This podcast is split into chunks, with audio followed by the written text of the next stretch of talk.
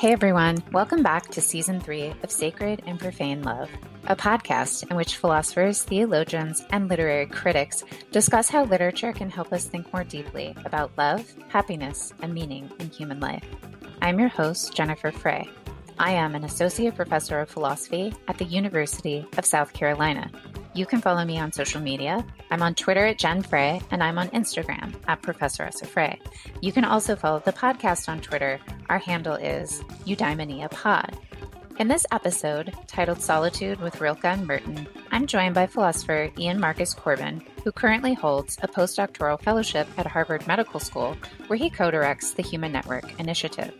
Ian and I will be chatting about the poet Rainer Maria Rilke and the spiritual writer Thomas Merton on the value of solitude in an age of distraction and disinformation. I hope you enjoy our conversation.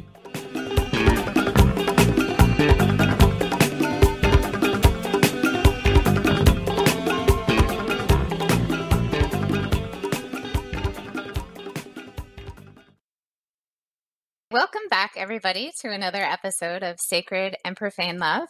I'm really happy to be joined by Ian Marcus Corbin this afternoon. Ian got his PhD in philosophy from Boston College, and he is now a postdoc at the Harvard Medical School, where he works on the Human Network Initiative. And he's also writing a book on solitude. And today we're going to be talking about Rilke and Merton on solitude. Welcome to the podcast, Ian.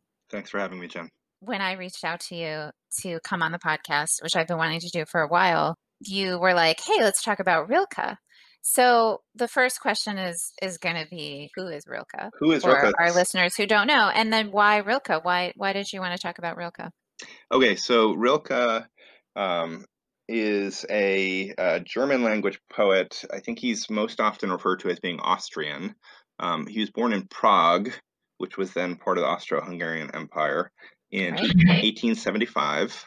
Um, born into uh, his father, I believe, was in the military. His mother was a pious Catholic.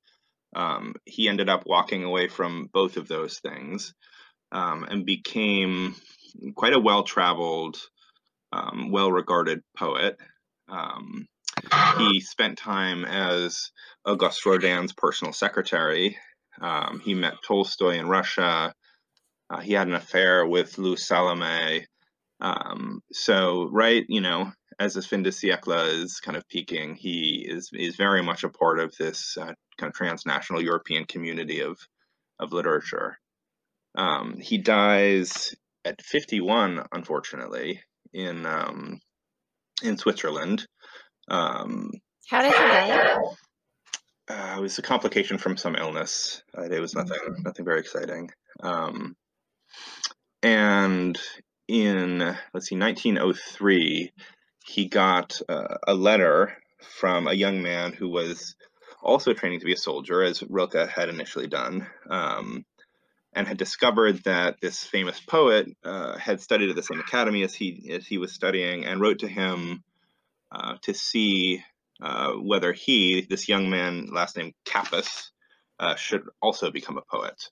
So he sent him uh, some of his verse and asked for advice, and then a five year correspondence began where Rilke just writes these incredibly deep, florid, lyrical, um, philosophically profound letters to him about about being an artist and living in the world and and really really everything. Um, so it's an excellent little text. It's about just 70 pages long, I would say. Letters to a young poet. Letters to a Young Poet is the uh, is the, the collection of, of Rilke's uh, 10 letters that he wrote to, to Kappus, um, who, and then Kappus subsequently published them. Um, and I just think they're they're very wise. Um, and when when we started corresponding, you and I, I had just read through them for the first time and was was sort of absorbing the shock of it.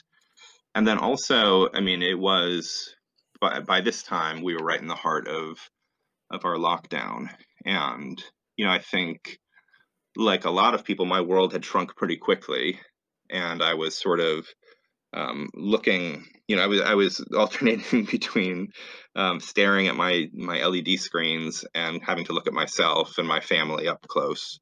Um, so so I found it super resonant, and I thought that the timing might be might be right. Yeah. Have you ever read? Um, apparently, he was a prolific letter writer, but there's also a collection called The Dark Interval Letters on Loss, Grief, and Transformation. Mm-mm. These are exceptional. Are they good? Uh, yeah, they're really good. Did you like Did you like Letters to a Young Poet? I did. Okay. Yeah. Yeah, I did. I mean, I'm a huge Rilke fan. Okay. Um, I fell in love with Rilke when I was 18. It was a time when I was also trying to learn German, so it it was good. It was fortuitous, but yeah, I I, I I'm a huge Rilke fan. Okay. So you were sending me these these you know properly critical questions about his ethics and whether he's going to lead us into wickedness, and I wasn't sure. I'm properly critical of everything. Yeah. Okay. So, um, okay, so that's Rilke. Yeah. Let's talk about the letters. Yeah. Obviously, um, his main advice to this young poet is to go in and explore his inner life, hmm right? The thing that he's most concerned with is to get this young poet to see that the things that you would do for like practical advice, you know, you can't do, right? You can't look to other people. You can't um, get counsel from experts. hmm It's not about like you have to go deep inside of yourself and your answers will be there. Yeah. So what are you, what are we supposed to make of that? I mean, it's it's funny because it it begins as I mean, it's sort of practical advice, but it turns out that uh, this is just what Rilke thinks reality is like and what human life ought to be like. Um, there's a a kind of tacit anthropology in there. There's some kind of like kind of squishy mystical metaphysics in there. Um, and you know what it what begins as as a you know a little a little bit of advice for a young man i think turns into this big reflection on how to be human in the world and uh, you know how to live well Well, what does Rilke have to say about what the human is and how to be a human? so i mean he's he's writing um and he, I, I should point out he's remarkably young when he's writing these things. He has no no business being as wise and reflective as he is um, because he's he's just he's not even 30 yet when he starts this correspondence. Um, so but, but he's working at the tail end of this period when um, and we can say especially in germany but all over europe um, writers and intellectuals and philosophers are dealing with what they they experience as a kind of set of of breaks. Um, so the break between self and nature the break between um, our emotions and our reason the break between human beings. Um, and you know there's lots of attempts to try to try to heal those breaks. And i, th- I think rilke really participates in that because what he wants is he wants you to be able to see your inner life and your outer life both as being really very much in tune and, and analogous to um, the lifespan of a of an apple tree or a bird or the earth itself right? Like he sees this this deep spiritual sort of tapestry that just comprehends everything. So really all he thinks i mean as far as i can understand is that we just need to shut up um, and slow down and be patient and let ourselves kind of be carried along and just be part of this this tapestry Is that like a religious commitment? yeah i mean he leaves creedal christianity behind pretty early on um, he keeps talking about god um, He and does. Yeah. and he it's not entirely clear what he means by it um, i don't i think he's potentially open to god being a real you know agent a real existent and, and person whom you might hear from or interact with. But he certainly doesn't have anything kind of do- dogmatically nailed down. Um, so is it religious? Like kind of it certainly has like you know there's stuff you're trying to get in touch with that is not just um, you know matter. Um, there is uh, a way of life that he thinks you should adopt in order to maximize your communion with that that thing, that force, whatever that is. Um, so that I mean, it's it starts to verge towards um, towards something like religion. I think. Well, what is the way of life that he wants you to adopt? I mean, solitude's a big part of it. Um, patience is and and careful attention.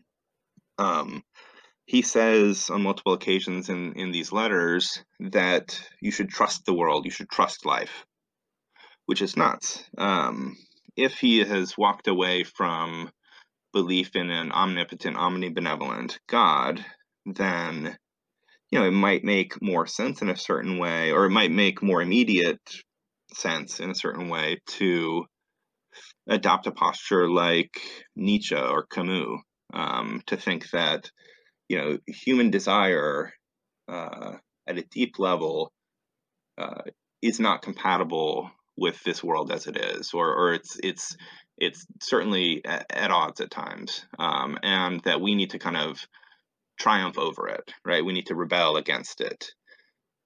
Rilke thinks that if we could just slow down and look closer, that we would see that we're not actually at odds with the world as it is. That actually, like it's it's very much suited to us. We fit in it very well. It's just that we have these bad habits that obscure this reality from us. So is he a sort of contemplative realist where the idea it's sort of like Murdochian in a way. I mean that's an that's a totally anachronistic way of putting it, but whatever. Where the idea is like, look, if we would just pay attention to the world, which she mm-hmm. thinks takes virtue, like actually paying attention to the world is incredibly hard for us. One, because she thinks we're so self deceived. And two, because she thinks to actually pay attention does take certain habits of thought and feeling and heart. And, but she thinks that the more you can pay attention to the world, the more you can be good and and live well and be happy. Is that is that kind of in the waters that Rilke is swimming in? I think so. Um, yeah, I don't know if to be good is sort of like um, it's certainly not primary in his vocabulary. Um, what what would he what would he say that we're striving for? To flourish. I yeah, something like that. I mean, he just doesn't tend to talk in moral language. Um, he. Well, I don't think good is so moral myself, but you know, it's a good it's a good hamburger. It's a good human being. Whatever. okay, so actually, at, at the the end, towards the end of letter nine, nine out of the ten, he says all emotions are pure, which gather you and lift you up. That emotion is impure, which seizes only one side of your being and so distorts you. I think there's room to come at it from an Aristotelian angle and think that he's just trying to understand the whole human person and how that whole person can flourish. And it's not by any means just that, like, um, you know, you follow whatever urge comes along and, and, you know, make dumbass decisions because a temporary feeling is, has flitted through. Um, he thinks that you can kind of measure those those feelings based on whether it seems like they are causing you to live fully, live richly. Yeah, so earlier you talked about how he's trying to overcome various breaks. Um, but I'm not really sure what you mean by breaks. Do you mean just sort of like alienation? I guess I'm wondering how solitude helps us be less alienated and whether or not he ever puts it in the the pretty familiar I mean the language of alienation I think would have been familiar enough to him. So how does solitude help to to heal those alienations? Yeah, to make us less alienated, right? The sorts of alienation that Marx is worried about, that Kierkegaard's worried about, arguably Tolstoy is worried about. Yeah, I mean, certainly like alienation from the material world or from the from nature. That's an easy one to see. Um, he thinks that. Uh, I mean, one of his first pieces of advice to Kappus is um, to spend time with nature, to take nature very seriously, to watch nature. Um, and he basically thinks that our growth, both physical and most especially kind of interior emotional growth, just works on a on an analogous kind of calendar. Like it has seasons.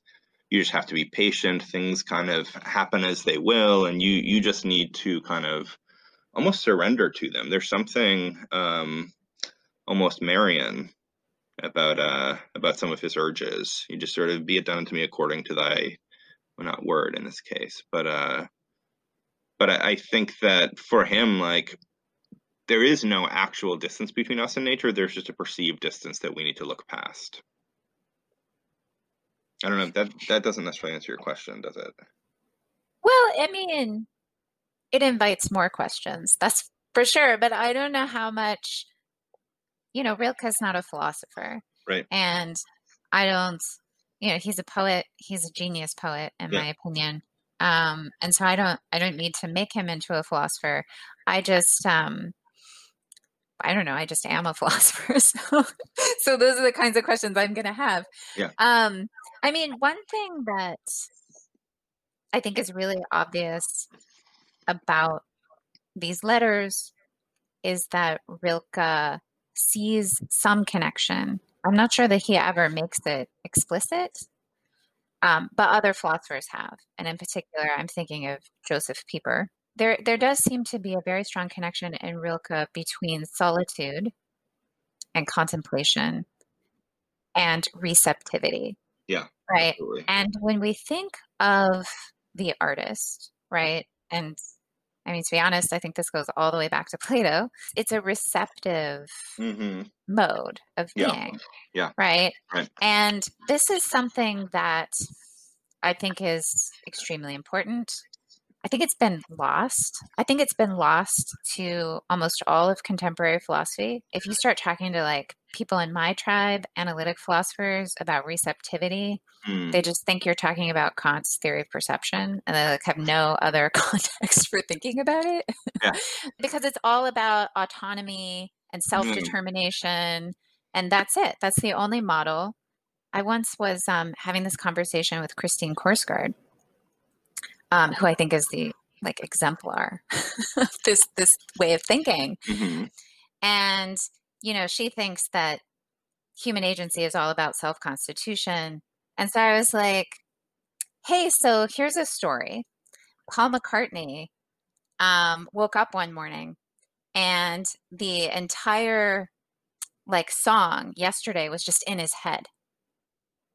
And he just went and wrote it down but it was like transcribing something. And and so I said, "Well, on your theory that doesn't seem like an intentional action." And she was like, "Yes, it's not." and I was like, mm, "That seems like strike against your theory." like, like you know that it just completely blocks out receptivity. Yeah. Because it seems like, oh, that's a lot of art. I mean, I think it's a lot of morality too. I think love itself has deeply receptive components. Um, do you think there's any of this like going on, you know, that that there's this connection between solitude and silence as being the space where you can be receptive to what we might just call inspiration or insight yeah, absolutely. So, I, I mean, I love what I, I've been out of uh, analytic philosophy departments for over a decade now, so I forget exactly what it's like. Um, but um, let's you know, save that for a private. We'll, we'll save we'll save it. But um, our mutual friend Phil Klay sent me a wonderful essay by Annette Baier, um, where she argues um, that modern philosophy and like modern liberal thought and modern moral thought has been deeply shaped by the fact that the vast majority of the people who founded it were single adult men. yeah. And had no children in their lives, had no wives following them around, um, and could understand human relations and human life as, you know, just sort of the interaction of fully formed autonomous uh, creatures. Yeah. Right? Who were not dependent on one another, um, who had no one dependent on them. Um, my impression is that first of all, Baier's just correct. and that um, there are large parts of our political thought, um, and like you're saying, you know, our, our moral, mainstream moral thought um, that does tend to understand human agency like that.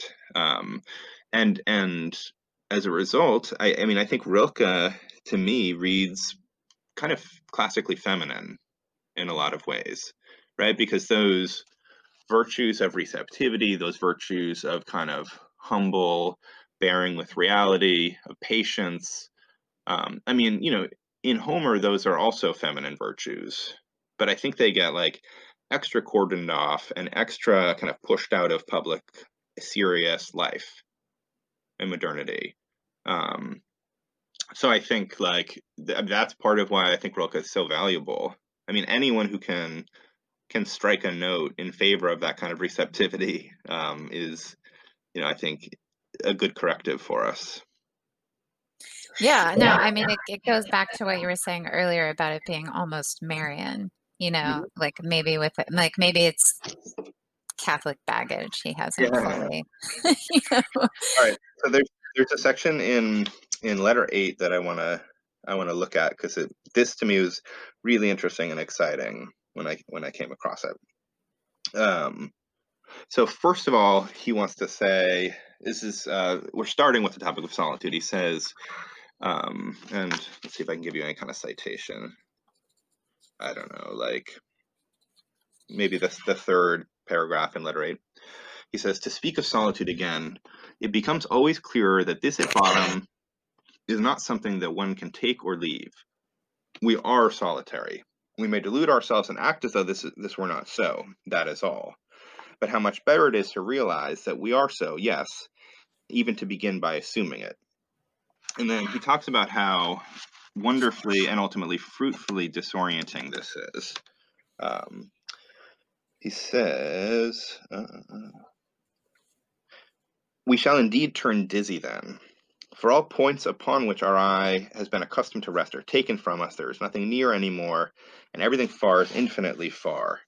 Um, and he goes on. He develops this this um, analogy of a man who's been kind of quickly snatched out of his room um, and taken up onto a mountain, um, and how his sort of head would be skin, spinning, and he he would lose his bearings entirely. Um, but he says um, it is necessary for us to experience that too we must assume our existence as broadly as we can.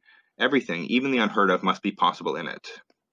That is at bottom the only courage that is demanded of us to have courage for the most strange, the most singular, and the most inexplicable that we may encounter.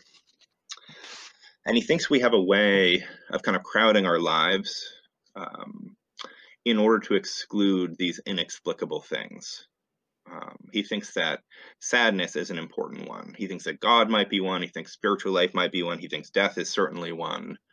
That we kind of buffer ourselves against these sort of shocks to our system that disorient us and throw us off, but that there really isn't any way to grow uh, if we keep those things out. That those moments of hospitality where we allow a deep, deep sadness to actually come in and we kind of play host to it and we don't, you know, hide from it or kick it out as soon as possible, those are the moments where we expand.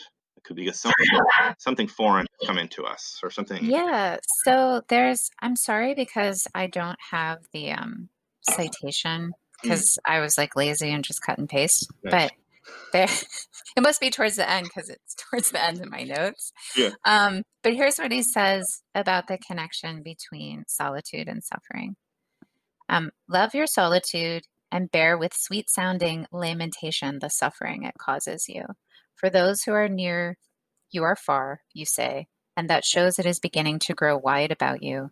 And when what is near you is far, then your distance is already among the stars and very large. Rejoice in your growth, in which you naturally can take no one with you, and be kind to those who remain behind.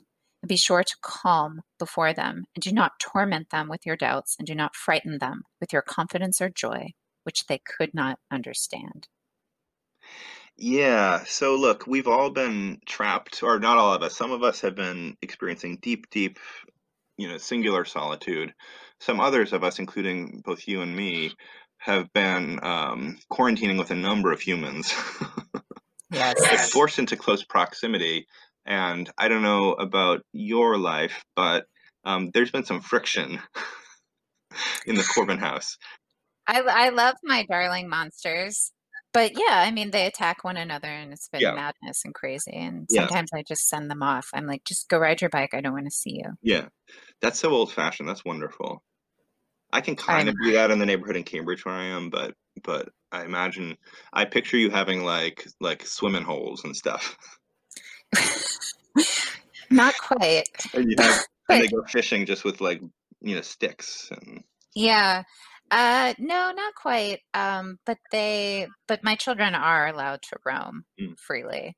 Um, and I specifically moved to a backwater where they could do that. Mm. But look, I actually think that Rilke has helped me, maybe not as much as some in my home might wish he had, but I think he's helped me to live better with my my humans um, in the past few months. I think one thing that's really wonderful that you didn't read there, but uh, you know, kind of a famous um, quote from this book, is he says that first of all that we um, you need solitude if you're in a family. You need solitude in your career, right? This is really doesn't have all that much to do with just physically isolating yourself. Um, and what he says is that the, the end goal, the end product of all this striving for solitude, is that you become able to love a person um, while and and by protecting their solitude, right? So recognizing that they are different from you and they need to kind of run through the the, the patterns of growth and change that they're running through at their and they have to do it at their pace and they're not going to be exactly how you want them and they're certainly not going to be you right and, and i mean as silly as it is that to me that seems like a, a large difficult lesson that you need to learn in a, in a romantic relationship is that the other person is just not you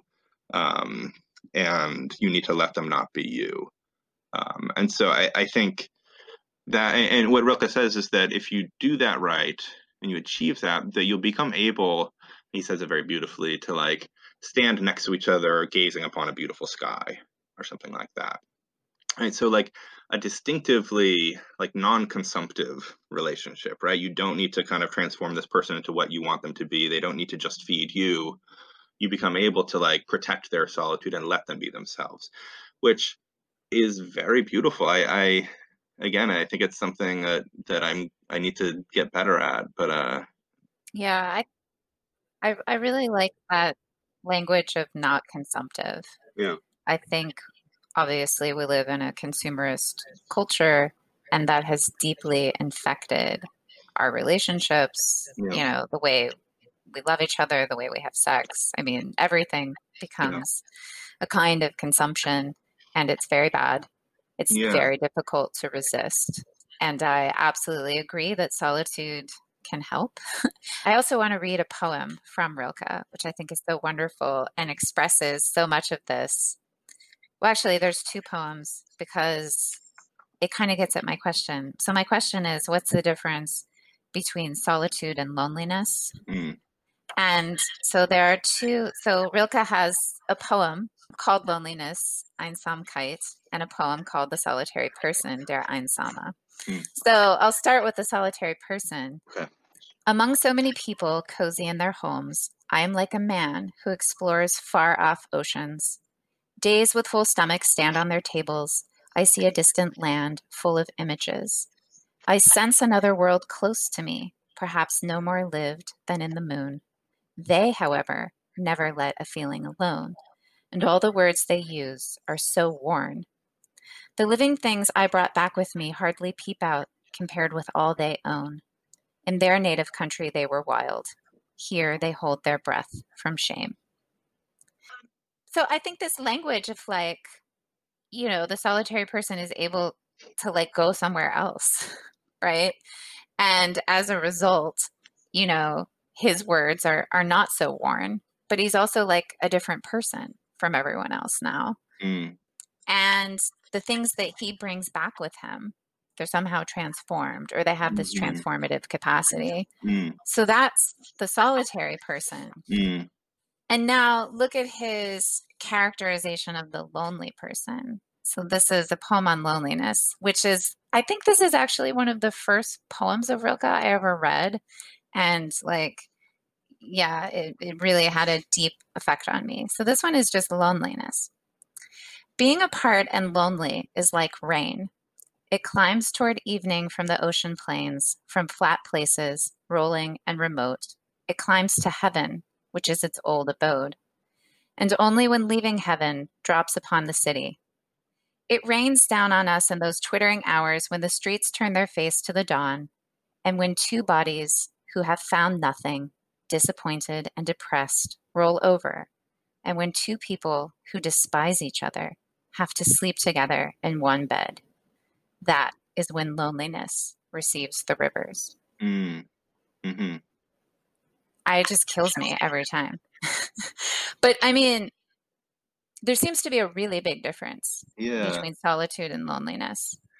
And I mean, okay, so you could be alone in a room and reveling in your solitude and, and being fed by it, drinking it in. Or you could be in a room alone, just absolutely thrashing around because you can't bear to be alone. Right. You can also be in a bed with someone and be absolutely lonely or or be enjoying solitude. Right. Um, so what's the what's the marker? I mean, I mean, on, on one level, it's just accepting it or or welcoming it, right? It's like hospitality to that that uh, the fact of your aloneness. I mean, is that the whole of it? I mean, somehow I'm thinking that he sees loneliness as a kind of suffering. Yeah. Um, but a rich and enriching kind of suffering. So let me slightly change my question. Is the solitary person necessarily lonely? No, no, certainly not. I don't well, think well, so. well, yes. To begin with, I think that um, based on his advice to Kappus, all throughout these letters, he assumes that for the beginner in solitude, it's going to be hellish. Right? And that you have to kind of make all these willful decisions to accept and not flee from your solitude and welcome your solitude, but that it's going to be like painful, like growing pains, he says. Um, so that there's something that on one level doesn't doesn't naturally sit well with us. You have to have the right habits for solitude. Yeah. I think um, anybody who reads anything in the monastic tradition, mm-hmm. like all of the rules for the monastics are right. about cultivating the right dispositions and habits, specifically right. for prayer. Right. You know, when certainly I know as a as a convert, as someone who was raised like in a completely non-religious house where there was no prayer, when I started to pray, it was like super weird mm. and awkward and obviously I was terrible about it because you have to have habits, right? Mm-hmm. And I didn't have any of them. In fact, mm-hmm. I had like the opposite dispositions. I was not at all disposed to prayer. Mm-hmm. So I think, yeah, it, it is about habits. But I also can't help but think of Aristotle's discussion of friendship. And he says, you know, the wicked person um, is incapable of being alone with himself, right? Yeah. Because and why would that be? This is something that like i always talk about my students with why would a wicked person not want to be by himself? Yeah. Right? And the answer is well he doesn't want to look at himself. Like when you're by yourself you're confronted. you're you're you're good like it's a it's a moment to reflect to look in and for a lot of people that's definitely really an unhappy they don't want to do that. Okay but something that both Rilke and and you know I know we're going to get to Merton something that both of them they sorry that they both think you see when you get alone is you see your own death. Right and they emphasize that as being the thing that is difficult to look at. Um, and of course that's coming for the virtuous man and the vicious man alike. Right so I wonder if Aristotle's right about that because you know presumably he's not been a vicious man he doesn't know what it's like. Um I wonder if it's just that that vicious men are cowardly and they can't look at those at those things. They can't be confronted with their own finitude and fragility and mortality. I mean, honestly, Aristotle has so little to say about death. It's Yeah. really remarkable. Mhm.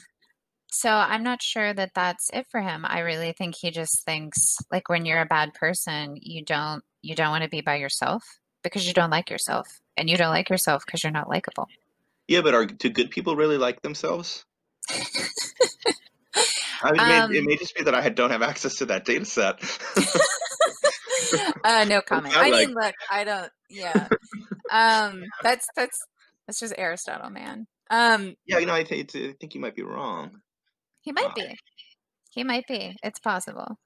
Just because I think that even for a very good person, you know, if I right, I think even for a very good person, there's gonna be difficult, real, real big stuff that needs to be dealt with when you drop all your defenses and kind of look flatly at yourself and, and at life. Yeah, you know, I think Aristotle, yeah, he's not St. Augustine. I guess yeah. I'll put it that way. But anyway, so you brought up Merton. Yeah. So let's let's try. Yeah, let's go there. So it is called Rain and the Rhinoceros. Rain and the Rhinoceros. And, and this great, is Vanessa, right? right? It's, it's pretty it's fantastic. Nice yeah. It is nice.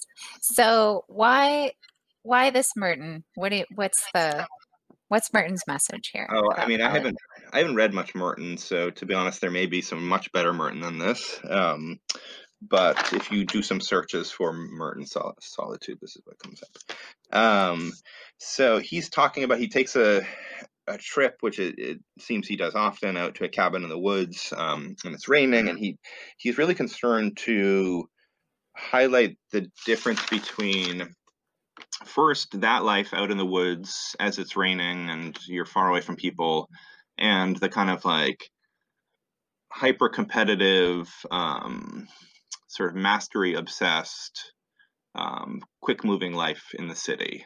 Um, but then he also wants to uh, draw a line between a kind of sociality um, that takes place in society, which he's not terribly impressed with, and a, a, better kind of sociality that would kind of flow out of solitude. Um, so for me, there are a couple of things that are really interesting about this. That's one is that um, I don't think he says anything definitive, but he at least opens the question of in what sense do we need each other? Right? Because reading through Rilke, like it's actually not really clear why you need anyone else. Yeah. Like you could stay in your solitude for a long, long time and it would just get richer and richer and, and wider and wider. And like you would kind of explode into this, like, um, you know, like omni person. Um, Merton doesn't think that, and he at least opens the question of uh, of these different kinds of erotic attractions that we have to society. That's one, and the other is that he believes in an immortal soul. Um, and so he says some very nasty Platonic things about um, your vulnerable physical body being a shell and it's not real, and you need to kind of break yourself of that illusion and, and see your immortal soul as being your real self. Um, so yeah, th- those are to me the two big kind of counterpoints or things that he adds to the the Rilkean vision. Yeah, so I'm glad that you brought that up about Rilke because I think there's a real strand in Rilke that sort of looks like the solitary genius, you know, yeah. Yeah. Uh, looking looking out from on top of the mountain over the vista. Like, I, d- I don't love that you know i'm not i'm not into i'm i'm i'm not into these sort of romantic mm. um, conceptions because i think they tend to be self-deceived I, I, think it's a i think it's a you know a, a false image of the human because we are vulnerable interdependent yeah. yeah. political social creatures i think finding the right balance actually between solitude and individuality and community mm-hmm. and the common good.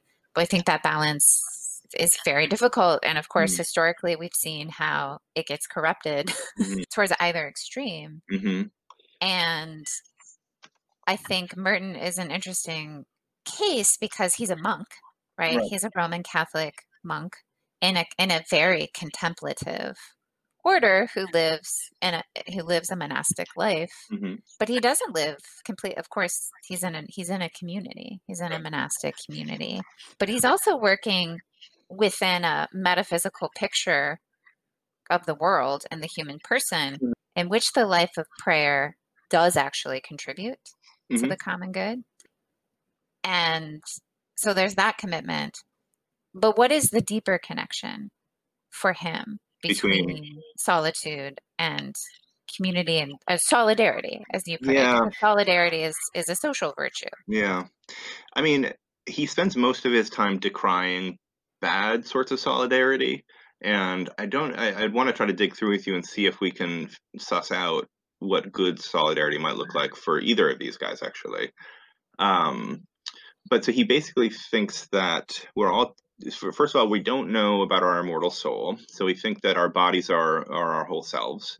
And we know those are fragile and fleeting. And we're terrified of that. So we run, we run, run, run into community. Um, and we join this, this sort of process of like self armament where we're all trying to stack up as much um, power and resource and um, kind of distraction as possible so that we don't have to face up to our, our vulnerability. Um, so that is that seems to be the dominant mode of uh, of kind of human sociality for Merton. I mean, he's quite sure that that's very bad, and that you can't be happy and you can't um, know yourself, and you can't really love other people unless you get yourself alone and get to know yourself. Um, and there's a a passage towards the end where he says, um, "The solitary, far from enclosing himself in himself, becomes every man." He dwells in the solitude, the poverty, the indigence of every man. So I suspect that if he were to draw it out explicitly, what he would say is you kind of you closet yourself away to a certain degree. You kind of confront who and what you are. You become um, reconciled to that. You learn to love it, and and then in that process, you will have become reconciled, and you will have learned to love everyone's self. Um, and then you go back into community. I, I would say to serve, right? So it's almost like there isn't a need on your end that pulls you back into community right it's just that virtue impels you or the, the commandments of christ impel you to get back into society to help There's a sense in which all of this sounds remarkably like Aquinas, right? Okay. So in Aquinas, and this is pretty Aristotelian, but you know, it's Aristotelian taken up into Christianity. hmm Um, but yeah, the idea is that self love is the foundation for love of anyone else, including Mhm. love of God. You know, the whole Aristotelian model of friendship as, um, you know, the friend is a second self. right right, Right. right. So there has to be enough in common between us. But for Aquinas as a as a Christian, the commonality is our human nature Mhm. that I see in you the same image of God that I Mhm. see in myself. Mhm. But he thinks, yeah, I can't properly love you unless I love myself. And Yeah. I can't properly love myself without virtue. but so Right. what, what role would eros play either for merton or rilke like it seems like that longing for companionship um, it almost seems like a weakness that needs to be kind of slowly blotted out. Um, and then we can kind of go back with our hearts full, you know, like fully self possessed. In Rilke's language, being like a world in myself. Right? He thinks that's when I should approach a lover, is when I'm so fully sort of developed that I, I am independent of world and I can offer that world to her. So I, I that there seems to be there's something I want to understand better about like my need in that case. Well, I mean, Eros, though, is broader than that, right? I mean, Eros in the Platonic sense is Oh, just, yeah, this this kind of being drawn out of yourself towards something that's good, right? And of course, Mm, but it's an opportunity to extend yourself further for for Plato, right? It's to sort of fight against your mortality and take some part of yourself that's good and put it in someone else so that it can grow. well, it's giving birth to beauty. No, but no, Yeah, no, it's, I mean- it's giving birth in beauty. Yeah, So that's important. So he, we see it for Plato. We see a beautiful person, and we're like, "Oh my God, I'm pregnant. I'm full of these things that I want to put put out in the world and have live forever." Um, and so that person kind of awakens you, gives you hope, and and fills you with desire. So you run and you implant again, like all the very masculine pictures. You implant that good thing of yourself out there in this person or in a book or whatever, and then it lives long past you. Is I mean, is that Is that right? Is that what for Rilke or or Merton justifies our move past solitude into sociality again? Or I think I might put the Platonic view slightly differently than you just did anyway. Okay. Um, because I I think the Platonic conception of desire in the sense of eros, you know, has to do with a sense of lacking something. It's Mhm. like a kind of neediness. So Yeah. there's the the the the beloved, the object of your love. Mm-hmm. Yeah. You're so desperate. Like you like when you feel this love, what you're really feeling is an absence in in Yeah. yourself. And so you want to be united, Right. right? With your beloved. Yep. You you want your beloved to be present to you. And so it, it is this kind of longing. It's this kind of aching. And you feel like uh, Yeah. you feel like, oh, I'm not going to be complete. Like it's this, it's this absolutely. striving, this kind of like mad striving to be finally complete. But so Plato Now- doesn't end up there. So right, so so that's the Aristophanes in the Symposium. But like with Diotima, we leave that behind, right? And we want we're striving for immortality as best we can. Now, I think there. You, I mean, we can talk about who's actually correctest in all this stuff, right? Like maybe Plato's wrong, and maybe that sort of hunger for companionship and holding just is on its own legs, right? And it's not just a stand-in for my longing for immortality. Um, and I go ahead, sorry. Well, so again, so as I understand the ladder of love, like what you're doing when you go up it, Mhm. right, is that, yeah, you're going to something increasingly more good, right? And for Plato, more good is bound up with all sorts of metaphysical commitments. But at Yeah. any rate, you know, we start out with these merely sensual loves Sure. and then we get to the forms. I'm not sure how how strong that sort of thing is in Rilke because Rilke seems to start not from this position of wanting to go out of himself at all, but like wanting to go further inside of himself. Well, because he's he's weirdly mature, but when he talks about young lovers, like they're desperate, right? They're Aristophanes. They feel incomplete. They want to lose themselves in this love, in this this erotic entanglement. But I think he mm-hmm. thinks it's immature. Well, it is immature. I mean, it's immature because the idea that like some other human being is totally going to complete you is bonkers. Um, but So then, so then, why do we need each other? And I, I mean, I, I genuinely want to know. like, like, why do, what, in what, in what sense do we actually do? Is there any sense in which I need someone else? Um, maybe you know, Aristotle would say I need them to as a sort of um, a vehicle to complete my virtue in, right? Like, there are certain virtues that only get exercised if I have people around me. Um, we have to always bear in mind the context. mhm. And for Rilke, he's like kind of giving advice to a young poet, right? About being an artist, a creator, hopefully one day writing decent poetry. And so the like the poet, like like a poem is something for others, right? But it's not because he says you don't. If you write from the bottoms of your bottom of your being, it won't even occur to you to send it to a magazine. Well, so there are two ways of understanding that, Okay. right? Um, but look, language itself yeah, sure. It's public. is a, a public thing, Yeah. right? That's right. Even if I write a bunch of poetry and I like hide it under my bed, Mhm. at some point somebody's probably going to read that stuff, right? Yeah, but see, Um, so, so- Rilke writes all these letters where he's giving advice and helping people, right? Like, and and my my sense is that he gets everything he needs. He gets all the fulfillment he needs by himself, and he comes out of his closet only to uh, to sort of uh, for philanthropic reasons, right? Only to help.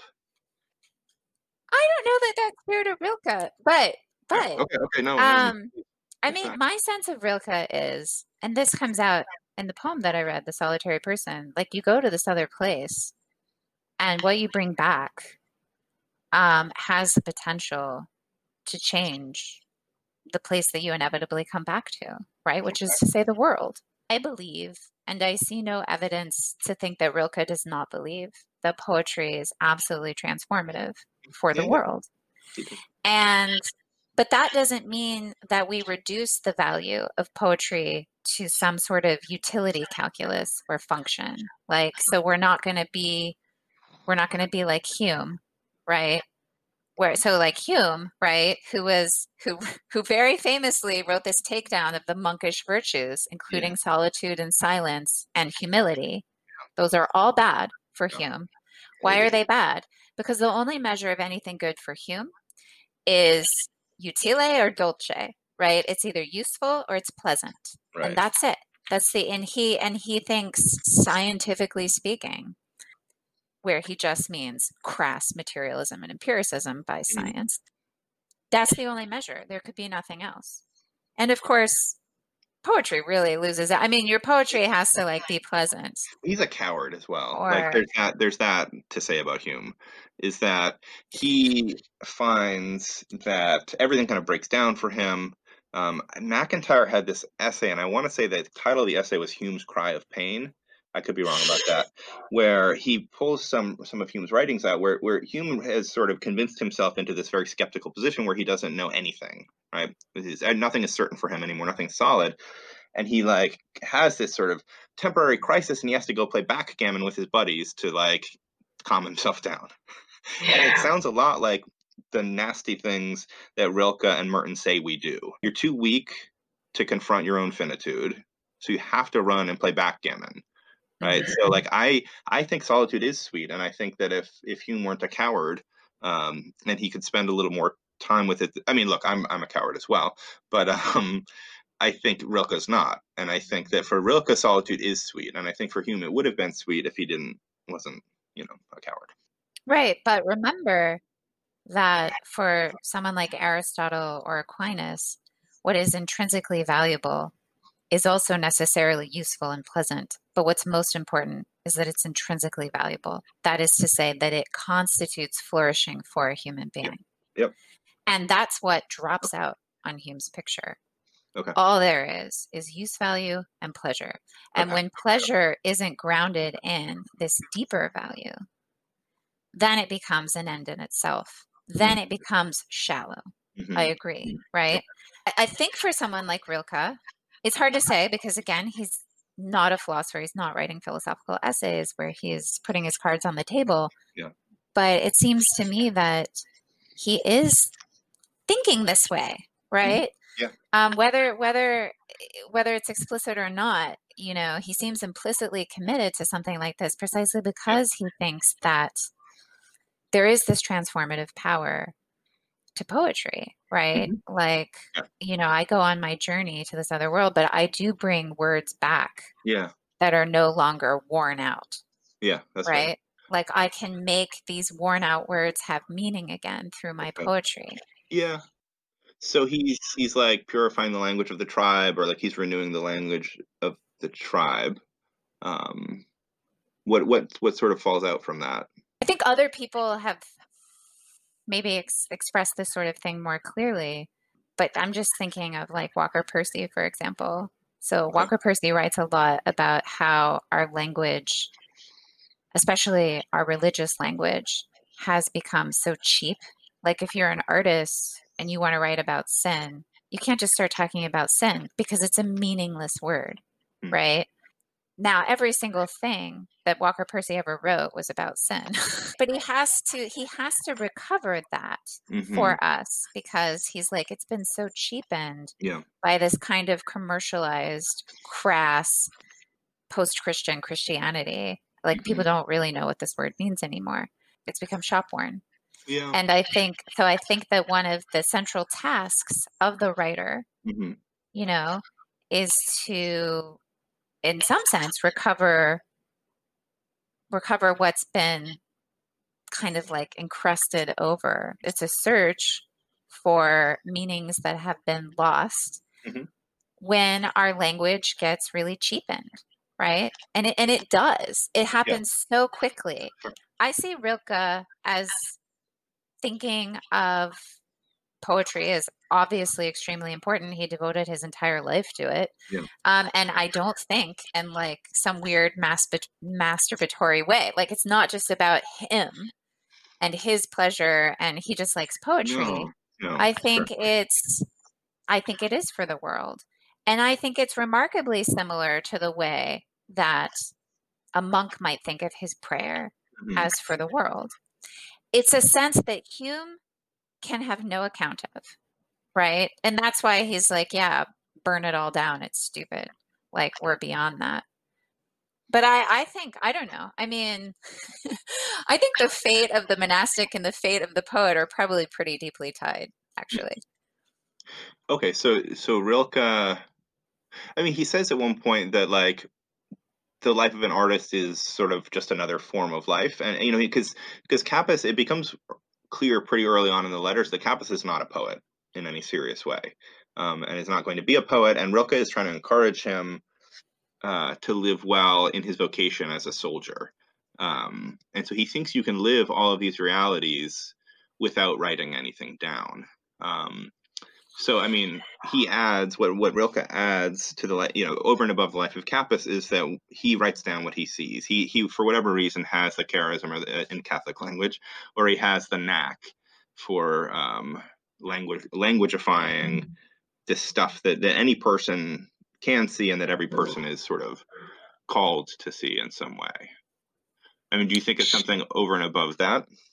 There's some kind of heroic thing going on. Um, I think I think in Rilke, yeah, there's a bit of this kind of romantic, heroic yeah. impulse. I don't think it's terrible, but I think that ultimately what Rilke is after is a kind of knowledge, a kind of understanding, a kind of clarity yeah. that he thinks is transformative. Yeah. So this is actually from I don't again, I don't know which letter because my notes are a mess, but this is what he writes for the young poet. Like, this is mm-hmm. his advice. You have to let each impression and each germ of a feeling come to completion wholly in itself, mm-hmm. in the dark, in the inexpressible, the unconscious, beyond the reach of one's own intelligence, and await with deep humility and patience the birth hour of a new clarity. That alone is living the artist's life yeah. in understanding, yeah. as in creating. Yeah. Right? Understanding it's like similar is a, is a, is a is a public thing, right? I mean, knowledge is public. It's it's essentially in its nature something to be shared. The whole act of writing a poem out yeah. is a testament to that. Yeah. Even when poetry was purely oral, poetry was always, I mean, from its beginning, it was festival. Yeah, right? Yeah. It was for the community. Right. And I see no reason to think that Rilke doesn't place himself in that tradition. I'm less certain about Merton. But there, you know, I'm I'm just gonna put him within the monastic tradition that he's living. That, right? it, that it's just sort of intrinsically outward facing, right? Like that this this downward digging that you he suggests you do, it always it always already has a kind of public vocation kind of baked into it or a public application or, or something well for the monk right um, prayer right is to carry out the essential work of the church and the church is the mystical body of christ mm-hmm. it's all i mean so yes it's incredibly it's yeah. it's not solitary in the sense of i alone am doing this thing for myself yeah. which I think is probably the wrong conception of solitude anyway. Because even when you go into solitude, if you're doing it correctly, that is to say, if you're coming to a better understanding of the kind of thing that you are, mm-hmm. then you're coming to see the sense in which you are interconnected to things outside of yourself in case you were yeah. Yeah, yeah. alienated from that fact or it had been obfuscated for some reason. So especially in regards to Christianity, I have a question about Rilke that was was sort of on my mind as I was reading this, which is is is the world fallen for Rilke? Um, because he says a lot of things where where it seems like the world is perfect. He says you should trust the world, you should trust life, you should trust nature. And you know, it's mm-hmm. clear enough why you might say something like that if you believed that it was made by an omnibenevolent, omnipowerful creator as a you know a gift of love but there seems to be something first of all very brave to toss yourself into that direct to just throw yourself in the river of like reality and life unprotected the way that rilke suggests um, but also it's just interesting because maybe he's correct and maybe you know it's in, in rilke it seems like the only problem is us right like pain is going to come but that's not a problem like It's only a problem because we're not bearing it right.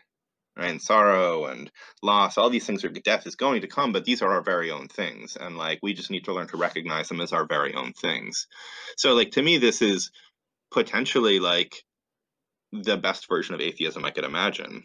Right. And again, it always kind of flirts with something mystical, but I mm-hmm. don't even necessarily. What I'm wondering is, does it need to flirt with something mystical, or is this just like a totally redemptive, deep experience of reality that Rilke has achieved here?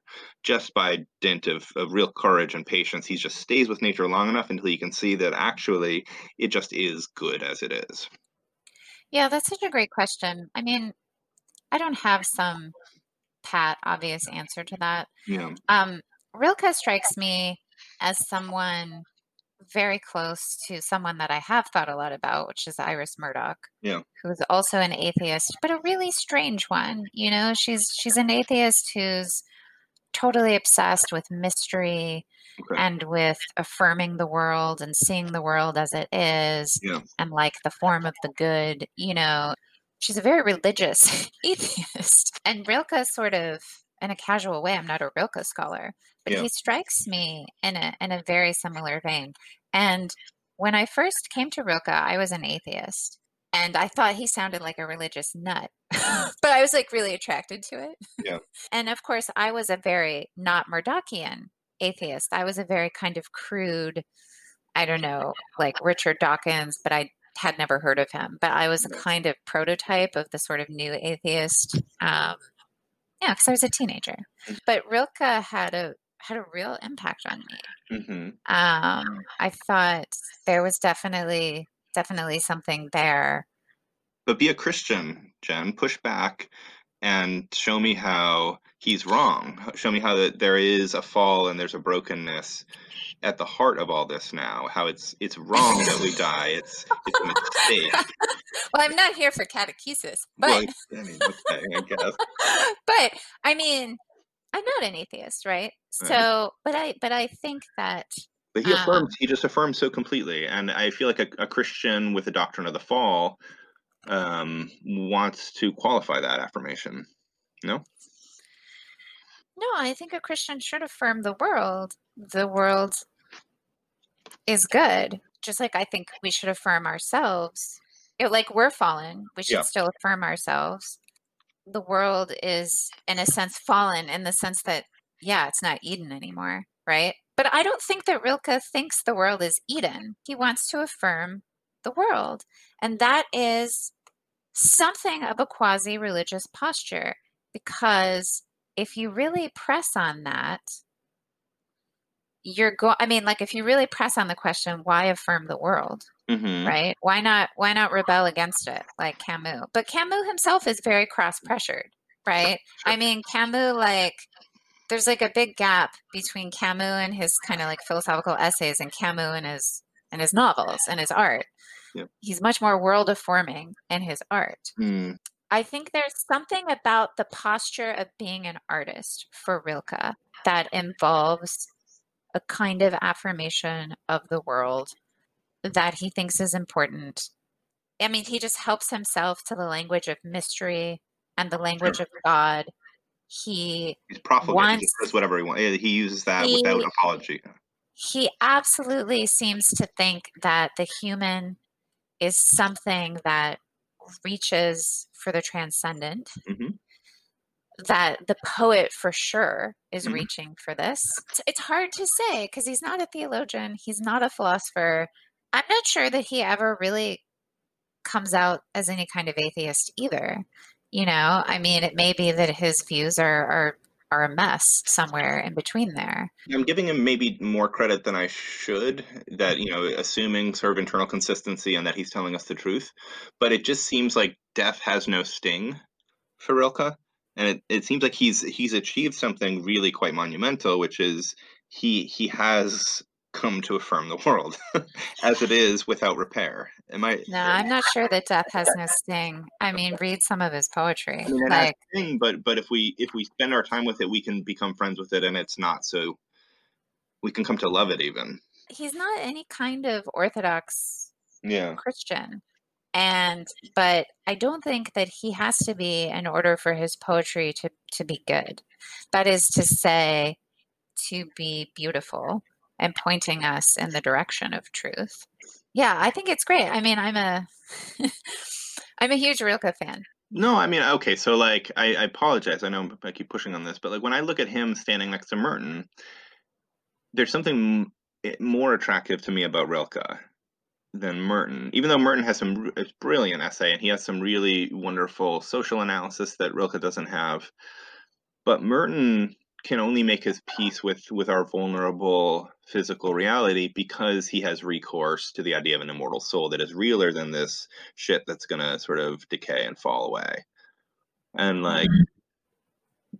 there's something that seems to me so admirable and brave about Rilke, and maybe like I'm I'm thinking in real time here, like maybe like the best thing, like maybe that's the best posture towards reality that I that I've ever seen. Right? He seems able to affirm our reality kind of whole cloth, um, including the pain and the suffering and the loneliness and the death. He seems able to dwell with it in a way that I I, I haven't seen necessarily elsewhere. And I mean, it's just a wholly different ball game if you have the idea of like a benevolent creator kind of hovering beneath and within and throughout all this stuff who will make all things well you know everything will be well and all and all manner of things will be well that if rilke is doing what he kind of suggests he's doing that to me is like one of the great um, sort of emotional artistic philosophical accomplishments that i can that i can think of i see the passage that you're highlighting about about the body and matter and I understand yeah. why that's rubbing you the wrong way. And Merton, yeah. but of course, Merton, as a Christian, is going to believe that his body will be resurrected. We have to read that Merton passage, still knowing this in the back of our mind that he's he's not a Platonist, right? So he he believes that his body, right, will be glorified, and I mean, it's, it's not now, right but but that's what he hopes for as a christian and and that's not something that rilke is hoping for. Merton's denigration of the body and rilke's affirmation of the body have to be understood in in those wider yeah i mean rilke had other resources. Yeah. Right like you don't have any recourse so like you better like buckle down and like see what you can make here. Um, I mean, it's interesting too that Rilke would affirm the body given that he was kind of a sickly guy. I assume you're. A, oh yeah, you are a Dostoevsky fan. Um, I am. Yeah. And you know, there's that section where Zosim is talking about. Sorry, we're ranging quite broadly now, but in the Brothers K, where Zosim is talking about his his older brother and how he was this terrible, cocky um, atheist until he got very, very sick, and then that yeah. kind of broke him, and he became like um, sort of ecstatically enamored with all of reality right? And he says, actually, but that, but that's so close to Rilke. He says, "We are living in paradise, only we can't see it." Yeah, it's close. It's close to what Rilke's up to. Yeah, I mean, I think in insofar as like the Russians, probably Tolstoy is is a is a heavier influence for Rilke, and and you can see um, a lot of Tolstoy's, you know, romantic conception of of nature mm-hmm. and his rom- romanticization of peasant life, mm-hmm. right? Um, like, why is the peasant so noble? It's because he's so he's bec- it's precisely because he's not alienated mm-hmm. mm-hmm. right yeah. from nature right. and from his body i mean this right. is such a theme and especially in tolstoy's um, novellas or, or, short stories and i think there's a lot of that in Rilke. I mean, I personally would want a more deromanticized um, embrace of nature oh. and and the material. For me, obviously, I'm going to want some kind of sacramental vision, right, where mm-hmm. the spiritual and the material are just united. I don't see that in Rilke. I do see that more in Merton. No, there's no. So it's not. It's not a sacrament. It's not point, or it's not a symbol. Certainly, it's not pointing beyond itself. It's something more like a like a thoroughgoing pantheism, maybe for Rilke. But there does seem to be this kind of like spiritual current that unites everything because he does i mean yeah because he does say stuff like just trust life. Just give yourself to life. Right. Which like nietzsche's like well no. Yeah. No it seems like that advice. I'm i'm with nietzsche there. So people who are thinking about solitude yeah. obviously you are you're writing a book about it. Are there other um, people that you've been reading or that you sort of recommend for reflection on that topic? Yeah i mean there's um there's a wonderful text um, that kind of kicked me off on this this um, line of reflection. It's a preface by Joseph Conrad um, that is from his novel, which I cannot say, which is the N word of the Narcissus. Uh huh. And it's a preface yeah. novel. It's easily easily Googleable online. Um, that has some really wonderful reflections on this. Um, mm, mm, mm that's what comes to mind at the moment. Oh, and incidentally, I'm going to be discussing that text with Phil and Jake on um, a different podcast soon. On Manifesto. Yeah, we're we're yes, we're we're friends with the Manifesto podcast. I saw that. We're, yeah. big fans. Big no, fans. These are great podcasts. Well, great. Yeah, no, I'll definitely listen. Ian, thank you so much for being with us. you're, you're welcome. Really appreciate Thank it. so much. This was a lot of fun. You've been listening to Sacred and Profane Love, a philosophy and theology podcast that is generously underwritten by the Institute of Human Ecology at the Catholic University of America and produced by William Dethridge. You can subscribe to the podcast on SoundCloud or iTunes or Lyceum, and you can follow us on social media. We're on Twitter at Eudaimonia Pod, and we're also over on Facebook at Sacred and Profane Love. If you enjoy listening to this podcast, then please be sure to let your friends know to check us out and leave us a positive review on iTunes. On our next episode, I'll be joined by philosopher James K. Smith from Calvin College, and we'll be chatting about Christopher Beha's latest novel, The Index of Self Destructive Acts. Until then, be well and keep reading.